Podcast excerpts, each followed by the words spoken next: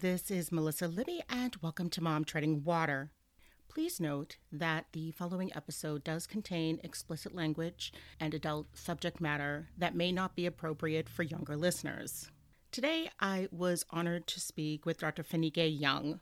Our interview is going to be one of two parts. So, this is the first part. Next week, we will drop the second part. She is the author of What the F is Your Problem? Becoming an Active Worker in Healing Your Trauma. Before we do get into the interview, if this is your first time joining Mom Treading Water, welcome and thank you for being here. If you are returning, thank you for returning and sharing your time with me. Please be sure to rate, review, subscribe, and share Mom Treading Water. Each time you do that, it does improve the analytics as well as the growth of Mom Treading Water. You can also follow us on Facebook under the name of Mom Treading Water, Instagram at Imperfect Mom Treading Water, on TikTok, YouTube, and on Pinterest. Please be sure to check out our website at momtreadingwater.com, and you can also join our weekly newsletter. All of those links will be in the show notes. Also, with the upcoming episode, I will include all of Dr. Fanike's information. Here is part one of my interview with Dr. Fanike Young. Hello, this is Melissa Libby, and welcome to Mom Treading Water. I am unbelievably honored today to have Dr. Fanike Young. She's great. When you see her profile picture, I was just saying this to her that it gives me the feelies because there's so much. I mean, obviously, it's physically gorgeous, but her love and her joy. And I just want to just said to her, I'm like, be my friend, because I just that beautiful feeling of it. So we need way more of that in the world today. But um, we're going to welcome Dr. Fanike Young. She is the author of What the F is Your Problem? Becoming an Active Worker and Healing Your Trauma. And today she's going to talk to us about trauma and her experiences. Um, Dr. Fanike, welcome. Thank you for being with us. Thank you so much, Melissa. Thank you for having me. I'm glad to be here. I'm excited. I'm very excited too. So, before we start, can you please share who you met recently this past week? I'm so excited for you. so, this past weekend, I went to an event, the Atlanta Women's Expo um, here, and there it was filled with stars, filled with celebrities, and um, some just great people that weren't stars. But um, I had the opportunity to give my book to singer Monica and um, also Fantasia, uh, actress Kim Fields, uh, who also now has a business of her own, and she was actually there with the booth. Yeah, nice. um, singer Tamika Scott from Xscape, um, who also has a business now, and um, Molly Hopkins from um, I think she was on 90 Day Fiance. Uh, who also has a business. So it was also great to uh, of course, you know, interact with them. And they were all just really receptive and lovely and hugging, and it was great. Um, but it was also great to see them have their own businesses and their own setup um, at the event as well. So that was kind of cool. Uh, yeah, because at the end of the day, they're regular people also, you know. So that's great. I love that. I would be like, I would be like, please sing from the color purple and now. sure she probably gets that all the time. Talking folks who don't follow theater, um, Fantasia was in the color purple on Broadway. Yeah. Um, She's going to be in the movie too. There's a movie coming out. Um, yeah, they're doing a movie oh. and she's going to be in it as well. Yeah. Um, she was actually there promoting her new book with her husband. Nice. Oh, that's great. That's mm-hmm. exciting. That's exciting. You got to meet her, and I now I'm very excited for that movie. It's yeah. no too. one's ever read the book. It's by Alice Walker. It's an, an amazing, amazing yep. story. It's yeah. It, it, I think it almost borders on life changing, to be honest. But, oh yeah, definitely. Um, it really is. Definitely. So, we're today you're going to be talking about trauma, mm-hmm. and I guess before we start getting into your experiences, can you define actually what is trauma? So I my definition of trauma is a little different from you know what someone else may see if they go in the dictionary or um, even if they ask someone else. So the way that I define trauma is anything that alters your um, your perception in a negative way um, of yourself or someone else or an experience. And so what I mean by that is that can be something that someone says to you, that can be something that you see, that can be something that you hear, um, and it can be something that you experience, you know, or go through. I think that in the past, trauma has been made to be something that has to be something big and horrific. Um, but the reality of the situation is, you know, I grew up in a household where there was um, some verbal abuse, and my mom was emotionally avoidant um, towards us. And so, you know, she would say things. And my sister to this day still, you know, can recount uh, like all of the negative things that my mom has said to her from, you know, you're you're stupid to, you know, you're ugly. Like she still holds on to that stuff. Um, and so, you know, I, that's why I define it the way that I do, because I don't think it has to be something that is, you know, truly, you know, horrific or large or, you know, something so life shattering, you know, to that point. So, no, I think that's a that's a really interesting per- perception of that because sometimes I, I see your point. You know, I, I have something in my head that happened when I mean I remember always hearing, if you lost 20 pounds, you'd look really good. I mean, I still hear that. Even like, I feel like I've gained a couple of pounds, and that is all I hear in my head is because mm-hmm. I'm not losing that 20 pounds. Now I don't look good. Mm-hmm, mm-hmm. It does. That's, well, that makes me feel like I'm not completely losing it. So thank yeah. you. Thank you nope. for sharing that. um, so do, do you mind talking a little bit more about your, your own childhood drama? I mean, whatever you're comfortable disclosing. Yeah. So um, I'm I'm an open book, so I um, I disclose a lot about it in my book, and you know, the trauma that I remember, you know, started around the age four.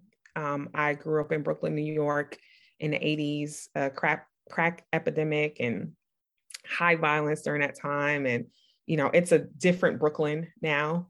Um, but you know, growing up, or at least during that time, it was, you know, we were exposed to a lot of things that most children were not exposed to.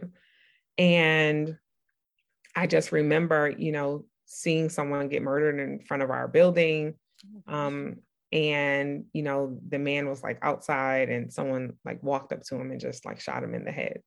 And of course, I think now, you know, it was probably drug related looking back. Um, but seeing that, and then um, my father, when he was alive, he was very aggressive towards my mom. You know, he, um, I remember him pulling up in his car and he didn't live with us, but I remember him coming to see me and I pulled away from my mom and started running towards him. Well, he was parked across the street and it was a very busy street. And I remember him like, like going off on her, you know, like, like like she let me you know go when the reality was i saw him got excited pulled away mm-hmm. and you know ran towards him and i was a child so i didn't think about the cars sure. and all that so you know but that i remember him being like physically assaulting her um, in front of us um, in the house and i remember feeling like I wanted to help her, but also feeling powerless, you know, in that moment, mm-hmm. um, just because I was a child, um, not wanting him to hurt her. And I remember a time when I, my dad was a butcher. And back then they had the meat district in New York, and he worked there as a butcher. And I remember seeing him physically assault her and then reaching for this knife that he had bought my mom and it was like a really thick knife. It was one of the, the butcher knives. Yeah. um, and so you know i remember grabbing it and my sister who's four years older than me grabbing it from me and me leaving the house uh, because at that point it was like well i don't know what to do. And we had some stairs outside of our apartment. Um, i grew up in a brownstone. It's a two-story brownstone so there was an apartment upstairs and an apartment um, downstairs, and we lived in the one downstairs. And I remember sitting on the stairs that went up to my neighbor's house, and my dad coming out the house, and him, you know, coming over to me. He's like, "I'm coming back to get you." And so I'm looking back now, assuming that that's what the fight was about. You know, he was trying to get me, and my mom was like, no. Um, or he was trying to take me from her, and she was like, no. And when he left, you know, he yelled up to her, like, you know, I'm coming back to get my daughter and I'm going to kill you, bitch, and that other bitch. And so the other bitch was my brother's mother. And my mom, I remember my mom and my brother's um, mother having built this alliance. What started off with them not necessarily, you know, caring for each other, mm-hmm. um, turned into them building this alliance. And I remember my mom calling her and telling her, like, hey, he just left here and, you know, he's probably on his way to your house. So the next day, um, I go to school, I get up, go to school, my sister goes to school. Uh, we never, I don't remember ever talking about, you know, that, like the the abuse or anything. And go to school. And then I go to my grandmother's house. Um, my mom is there, which she's never there because she was working and she's there this time. And she calls me in the kitchen when I come in the door and she tells me, you know, your dad died. And when they found him, he had had a heart attack on this on the stairs, um, leaving his apartment, and he had a gun on him. And so I'm going to assume um, that he was planning to, you know, hurt her and planning to hurt my brother's mom, and he had a heart attack. So I I think I carried a lot of guilt for one. Um, and I also carried, I think, a lot of feelings of abandonment, like because his last words to me were, I'm coming back to get you. Um, and of course, then he passed away. But I think the guilt for me was, I always felt like, well, my mom would have never even been in that situation if I wasn't, you know, born. Um, of course, now I'm, you know, I realized that that wasn't my fault, you know, and it wasn't my my issue. Um, but as a child, you know, the way that people and especially children, the way that they process stuff, like I look, I look at my three-year-old now, you know, the way that he processes stuff is mommy's mad at me if mommy tells me I can't, you know, do something that I want to do. And I'm like, no, I'm not mad at you. you just yep. you just can't do it. Yep. I still love you, but, right. but you just can't do it. Right. Um, but that's the way he processes stuff. So I have to have like conversations with him, you know, um, and I have to say to him, you know, it's a lot of communication in my household, um, even with the three year old, where I'm like, okay, well, how are you feeling? You know, he'll say to me, you know, I'm mad at you. And I'm like, okay, well, why are you mad at mommy? Um, because you won't let me, you know, get a go go squeeze or something. Mm-hmm.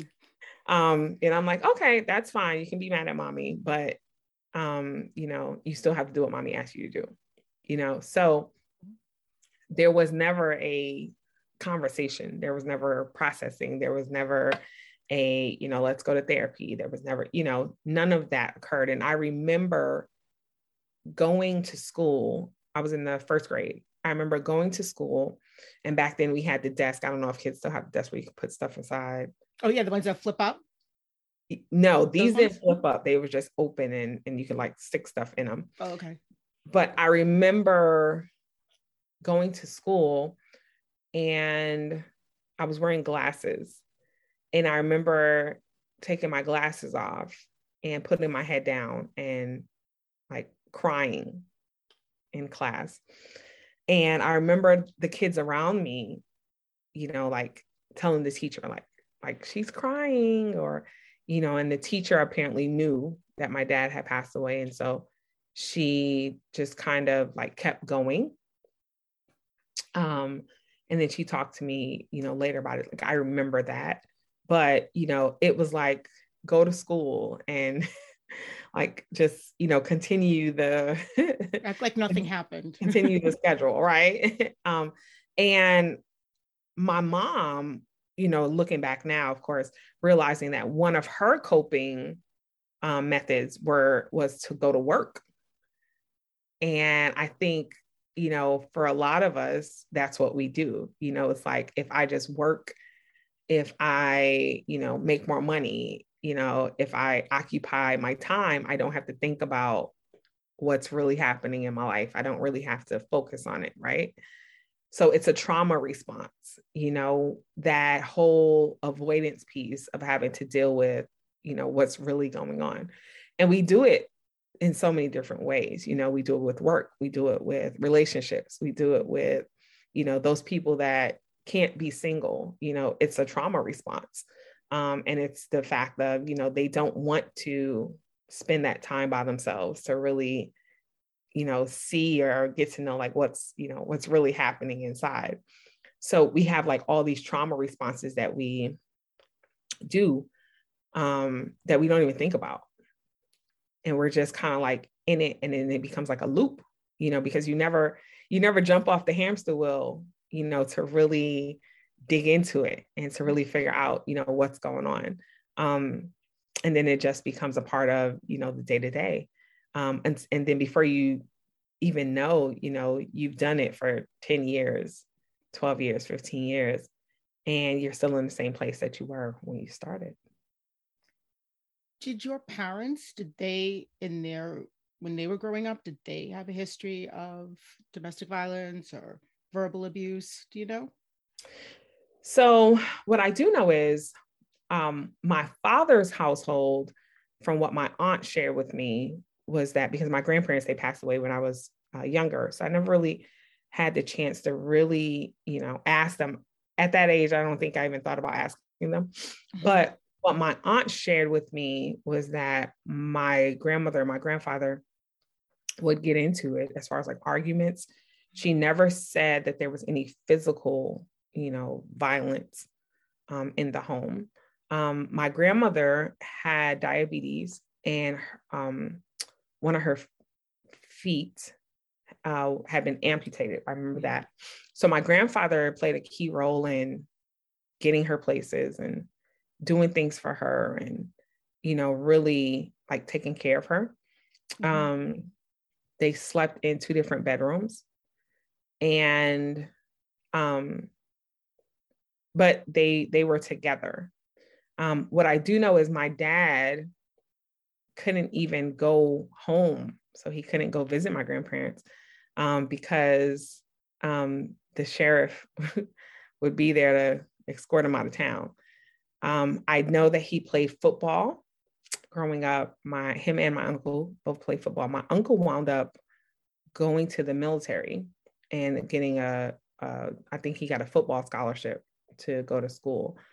I think my dad was a little more um, uh, aggressive and and, oh. and um, because he, you know, my brothers they tell me stories. I'm I'm the baby, so my brothers have told me stories about you know how he was and you know things that he did. And there's a story that their mother um, said that she didn't want uh, she didn't want to be with him anymore.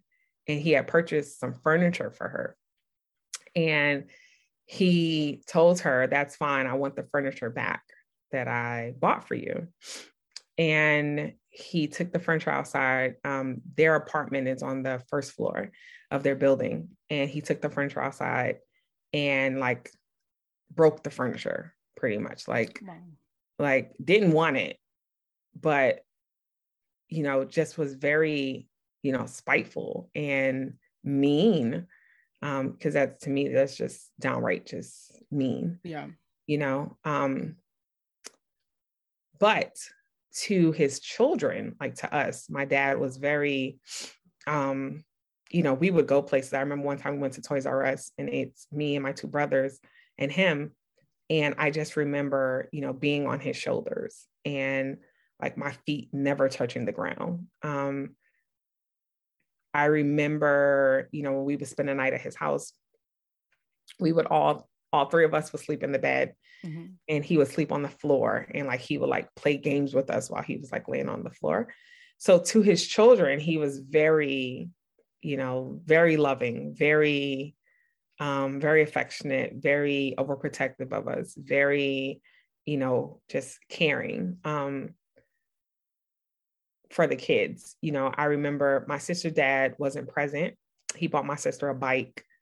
Um, I remember, so to us, he was very, to, to the children, um, my brothers, they have two brothers, and he took care of, you know, them, the, his, their brothers as well. So to the ch- children, very loving. You know, my dad would come and you know, tell me to pick a pocket, you know, like pick a pocket and whatever was in that pocket, I could like have the money that was in that pocket.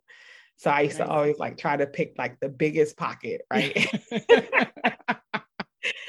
and um and he had bought me like this big piggy bank. It was like a dog and the dog was like super big. Um, and I would like put the money inside of the piggy bank. Um, and he never carried change. He always carried um, fives and up. Like he never carried singles. He was very particular. And it's amazing because my brother, uh, my brother is 13 months older than me. So when my dad died, he was seven. But my brother is so much like him, like so much like him. Um, I remember us going somewhere and um, my brother had on like a white shirt and he had like spilled something on his white shirt. And he's like, we have to go buy a shirt. And I was like, what? And he's like, we have to go buy me another shirt. Like, what? like, that's insane. that's insane. Right? We're going somewhere. What are you talking about? But my dad was the same way, you know, very very like pristine and very you know clean mm-hmm. extremely clean extremely particular um so it's amazing just to see you know although he wasn't there throughout our whole childhood you know we all have these qualities from him and um yeah so it's it's amazing because i mean you're you're married right i had an opportunity mm-hmm. to quickly meet your husband um and you have a son and. I mean, it sounds like your relationship with your husband, I mean, no one ever knows, but is it doesn't sound like it's that, like it's very stable and yeah. So so um I met my husband in 2017 and when we met he was very, I was very intentional with meeting him. And what I mean by that, and, and vice versa.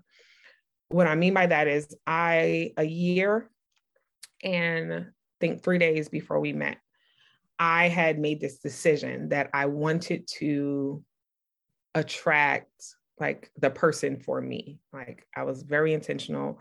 I was very like, I don't want anything else but that person. Right. Mm-hmm. And it was, I didn't really know what I was looking for, but I thought it was like a feeling, maybe like when I met that person, I would know, right? Like it would be a feeling. I would just know, right? Like my inner guidance system would just let me know, like, this is your person. And so for the time before, because this is actually my second marriage. Mm-hmm. And so my first marriage was lasted like 10 months, um, was a disaster. But it was a great thing, right? Um, and I'm super grateful that I that I got married that first time because it brought up so much about me that I was like, oh no, I got to change this. And what it brought up was I my first marriage, I had married into I had married someone and put myself in a situation that required me to be a caregiver and a therapist even at home. Mm-hmm. And after doing therapy all day, you know, by the time I got home, I was like, I don't want to, I don't want to do therapy. I don't want to therapize you. Right. That's fair. Especially as a wife, like I want to be a wife and I want to like not do this. Right. And it taught me something that I didn't have boundaries. Right. And it was like, oh, girl, oh girl, you gotta get some boundaries, right? you gotta get some wow. boundaries. Yeah, yeah, absolutely. Yeah, yeah you gotta get some boundaries. And it that relationship taught me to not only have boundaries with him, but with my family. Like I, because, and that's where the guilt comes in, right? So, because of that guilt that I had from childhood, I had taken on this role of protector. And I was the one that, you know, went to college and got my doctorate and did all that. And so I felt like I'm responsible for everyone else. You know, even when it came to my mom, I felt like I got to take care of her. I got to take care of my sister. My sister mm-hmm. had um, two kids, um, her first child when she was 17, about to be 18. And, you know, I had gotten a scholarship to go to this boarding school for high school, and it was a full scholarship, would have been great for me. And I turned it down.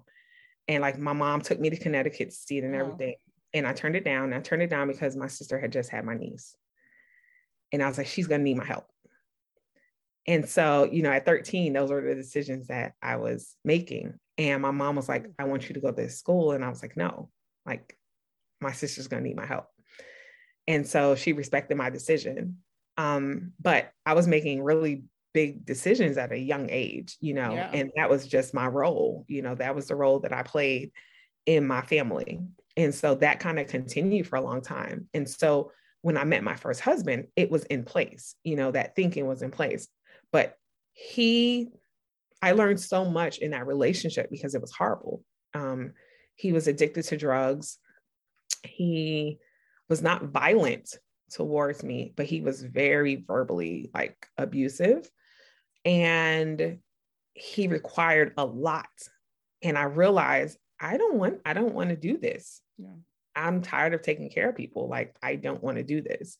And so I drew those boundaries hard, right? My sister mm-hmm. had had that first niece, but then she also had a baby two years later. And so I co parented them. Like we raised those two girls.